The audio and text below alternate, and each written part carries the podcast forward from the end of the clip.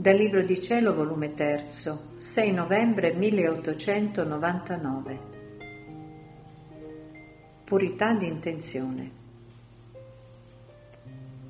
Questa mattina, essendo venuto l'adorabile Gesù e trasportandomi fuori di me stessa, mi ha fatto vedere strade piene di carne umana. Che carneficina spietata! Fa orrore a pensarlo. Poi mi ha fatto vedere che succedeva una cosa nell'aria e molti ne morivano all'improvviso e questo lo vidi pure dal mese di marzo. Io ho incominciato, secondo il solito, a pregarlo che si placasse e che risparmiasse le sue stesse immagini da supplizi sì crudeli, da guerre sì sanguinose. E siccome teneva la corona di spine, gliel'ho tolta per mettermela io e ciò per placarlo maggiormente.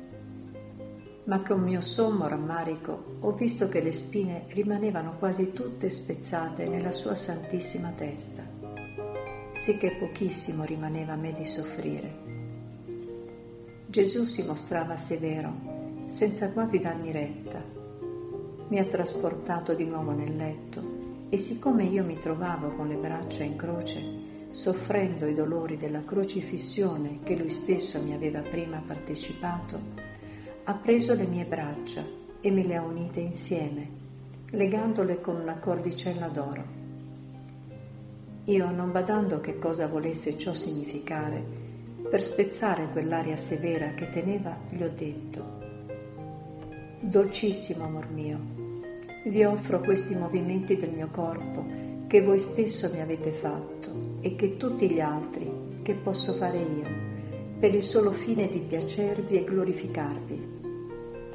Ah sì, vorrei che i movimenti delle palpebre, dei miei occhi, delle mie labbra e di tutta me stessa fossero fatti al sol fine di piacere a voi solo.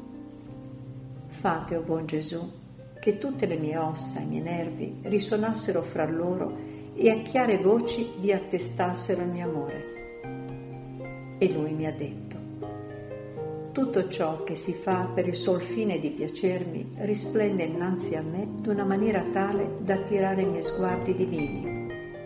E mi piacciono tanto che a quelle azioni fossero anche di muovere di ciglia, ne do il valore come se fossero fatte da me.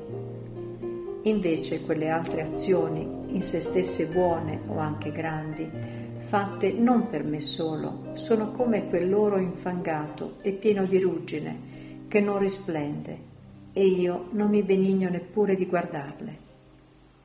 Ed io, ah Signore, quanto è facile che la polvere imbratti le nostre azioni. E lui, alla polvere non bisogna badare, perché si scuote, ma quello a cui bisogna badare è all'intenzione. Ora, mentre ciò si diceva, Gesù si occupava a legarmi le braccia e io gli ho detto, Beh Signore, che fate?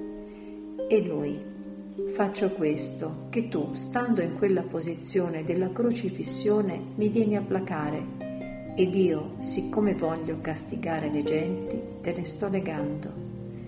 E detto ciò, è scomparso.